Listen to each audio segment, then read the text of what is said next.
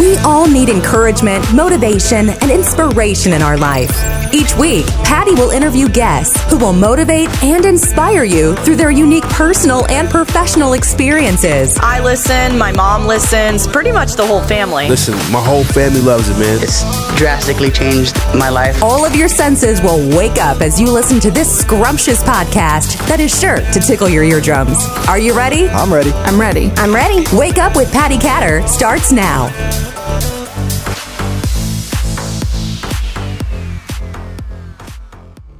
Thank you, everybody, for joining the show today. I have Dan Selcom on the show. Dan has a very interesting story, I think. Uh, but before we dive into that, Dan, welcome to the show.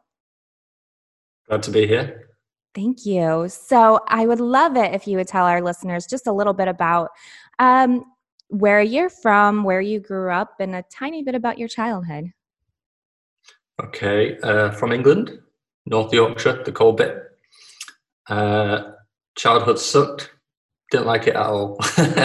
so, but it was uh, it was it was necessary, obviously. But it was um, yeah. I grew up on a council estate, so I don't know if the US people will know that, but basically the very sort of like low income low income parts of, of, of England, and then uh, went through school, failed all the way through school. Turned out I'm not fit for school either. So then I went in the army. I, be, I became a, a, royal engineer for four years. So I learned how to blow stuff up. And it was in the army I became interested in fitness and nutrition. Mm-hmm. So I left the army to become a personal trainer. I managed to do that. I managed to move out of the family home into a caravan, no less. Mm-hmm. So a little caravan in the, the middle of North Yorkshire. And then um, I built up a personal training company. It did exceptionally well. And I also built a web design company for personal trainers, which also did exceptionally well. And then I built a um, a business mentoring company for personal trainers, which also did well. And then I met my wife while we are in England. She's she's from Thailand, and we made a dream to build a house out in Thailand. Well, buy a house in Thailand first, and then move to Thailand debt free and mortgage free. So we we have four years to do that. We managed to do that in 19 months. So we moved to Thailand, debt free, mortgage free, bought the house, did everything, and then um, and then we decided to build our own house, which is where I am now. And we've not long finished that, so we've only been in this house a year now. So yeah, rags to riches and all that good stuff. Wow, that's amazing. I had no idea that you had been in the military before. I have a really long history of um, helping military veterans here in the United States and their military families. Um, mm. So that's really interesting to me because a lot of military veterans that I do meet, they talk about their rough childhood and then they join the military and they kind of form a family and they learn kind of where they want to go in life. So your story, while it's very unique in some aspects, it's yeah. also very much the same as a lot of our military here in the US. I think it's a really good option for a lot of people. Yeah, I think it's a really good for people, especially with the with the low income families. And there's there's there's really kind of no way out for a lot of people.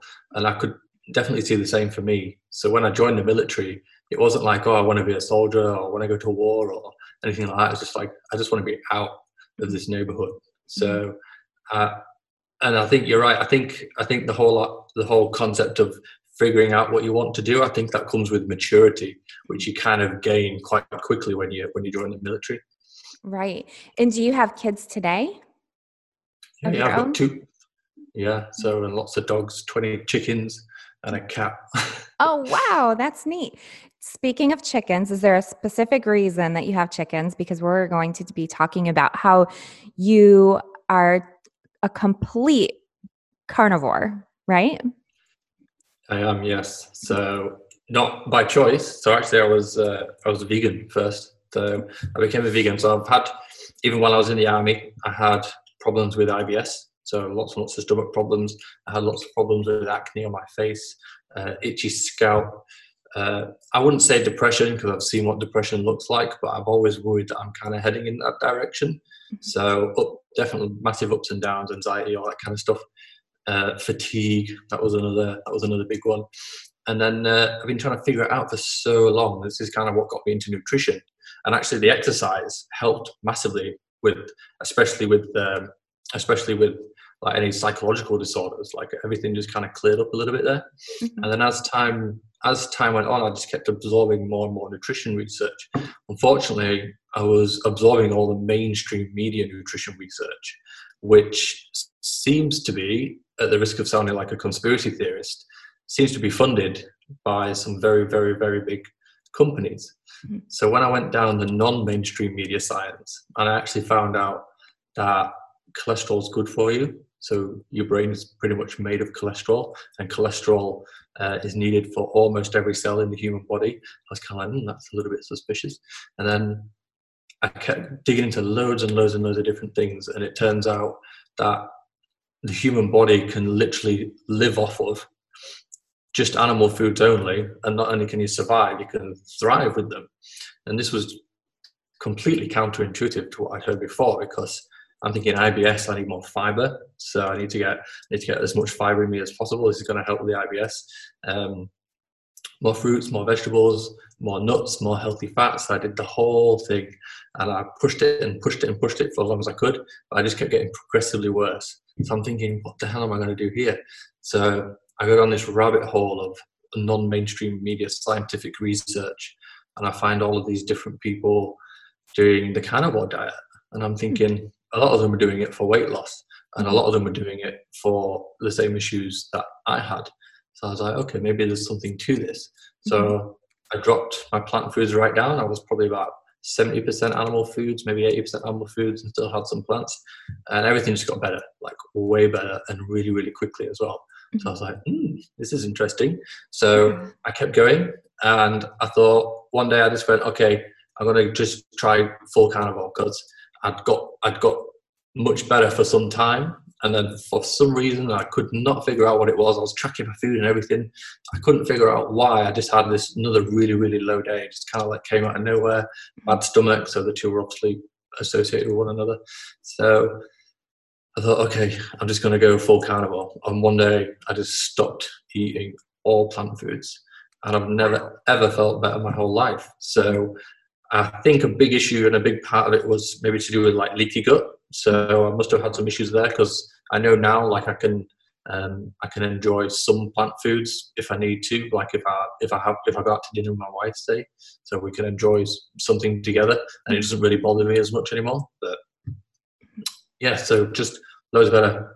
No more so, dandruff, no more flaky scalp, no more acne, mm-hmm. no more ups and downs, energy all day uh, better body composition, lost quite a lot of, um, I think it was water weight mainly because I've always been reasonably lean anyway. Mm-hmm. Uh, moods, moods got better, IBS completely gone. That's really interesting. Um, how do you cook your meat? I'm assuming you cook your meat, right? yeah, yeah, not that crazy just yet. Although some people don't.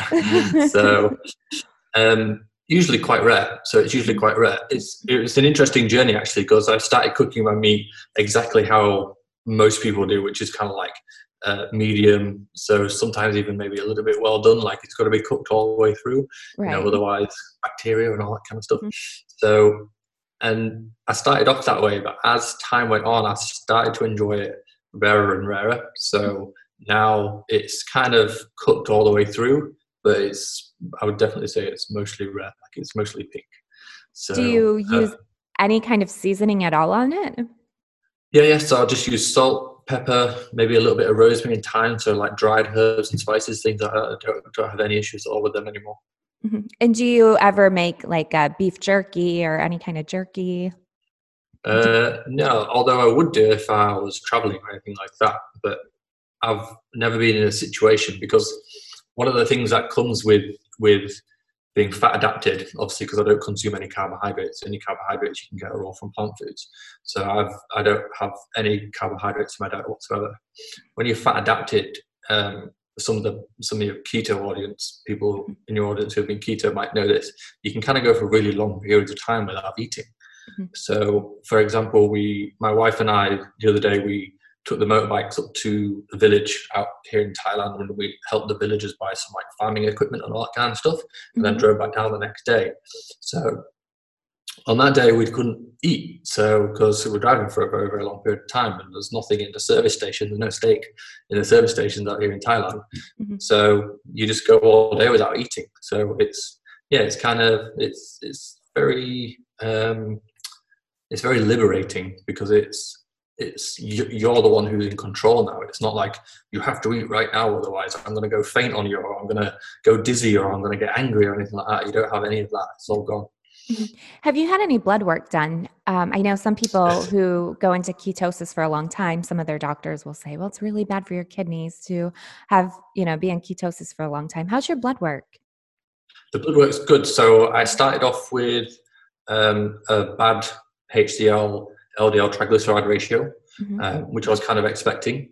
Right. And then I got my I got my fats right so I, I, started actually consuming more fat. I was a little bit too heavy protein, and everything kind of leveled out, and the ratios got good again. Mm-hmm. Um, but my LDL is would be seen as high on a on a standard on a standard lipid test, but with with the knowledge that I have, is, it's nothing that I worry about. I know most doctors say LDL is high or HDL is high, then you need to go on statins and things like that. Mm-hmm. All of the evidence, all of the research suggests that people with higher cholesterol tend to live longer, healthier, happier lives. So, hmm. so, so, um, that's interesting. How long have you been on this particular diet? So I'd say very strict carnivore mm-hmm. would be just over a year now, mm-hmm. and then very, very animal based would be the year before, and about eighty percent animal based the year before that. So mm-hmm. I'd say if you're talking about facultative carnivore, carnivore, then I'd say maybe like three years. Mm-hmm. And what does your wife think of it? I have to ask that. Does she cook for you ever, or do you do your own cooking because your plates uh, different? Uh, either or, yeah, either or. So I like to cook anyway, mm-hmm. but uh, my wife eats more meat, so she still like I don't kind of force it on her. She she understands that I'm good at interpreting like data and I can read scientific papers and stuff. So mm-hmm. I explain the data to her and she makes the choice herself whether or not to and she has done and her health has also improved too so and mo- well for her most of it's the uh, my hair's nice and thick now my nails are growing for the first time in forever so you know things like that like so yeah but we haven't done any blood tests on her Wow, that's really interesting. I'm glad that you decided to come on the show because I do have a lot of listeners who are very much into fitness, or um, actually, there's a, a, woman that I know she's been struggling with some allergies. So she's having all sorts of allergy testing done. So I'm going to mention mm. to her to listen to the show. Um, obviously, for those listening, I'm not telling you, nor is Dan telling you which lifestyle to choose. We're talking about Dan's particular story and his lifestyle and what's working for him. And I think that's super important um, because that there mm. could be other people out there who you know may want to take dan's advice and try it out or um, maybe you'll start thinking about your own diet more and uh, the things that you're putting in your mouth and your body so thank you dan yeah, yeah. well I, I, mm-hmm. Uh, I, I coach people and one of the very first steps in the coaching process is finding out whether it's going to be useful to them because i don't i wouldn't recommend it to everybody at all so mm-hmm. it's an elimination diet so there's it's it's it's not, although it's sustainable long term because our humans thrive off of animal products. It's like extremely bioavailable for us. It is essentially elimination diet. So if I could go back to eating lots and lots of plants all the time and having all that extra variety, mm-hmm. I probably would. But knowing what I know and how my body reacts to that, I just don't do it. So I just resign myself to the fact that plant foods are going to be at an all time minimum probably for the rest of my life.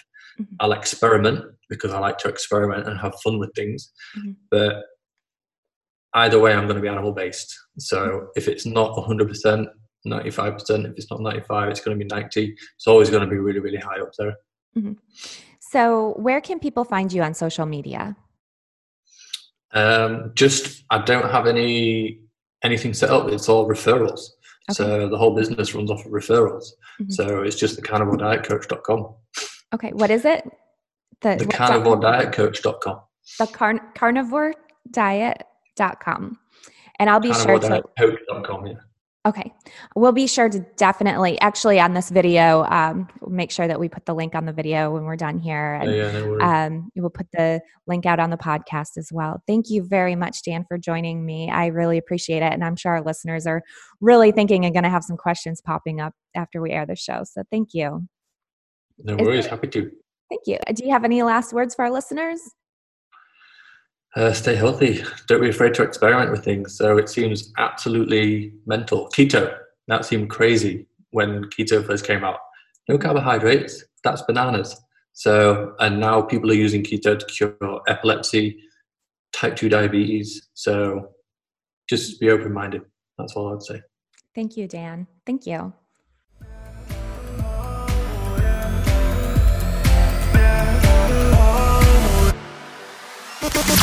You for listening to Wake Up with Patty Catter. Thank you. Thank you. Thank you, thank you, thank you for all you do. Be sure to visit www.pattycatter.com for the latest podcasts, articles, and swag. Also, be sure to follow Patty on Instagram, Facebook, and Twitter at Patty Catter. At Patty Catter.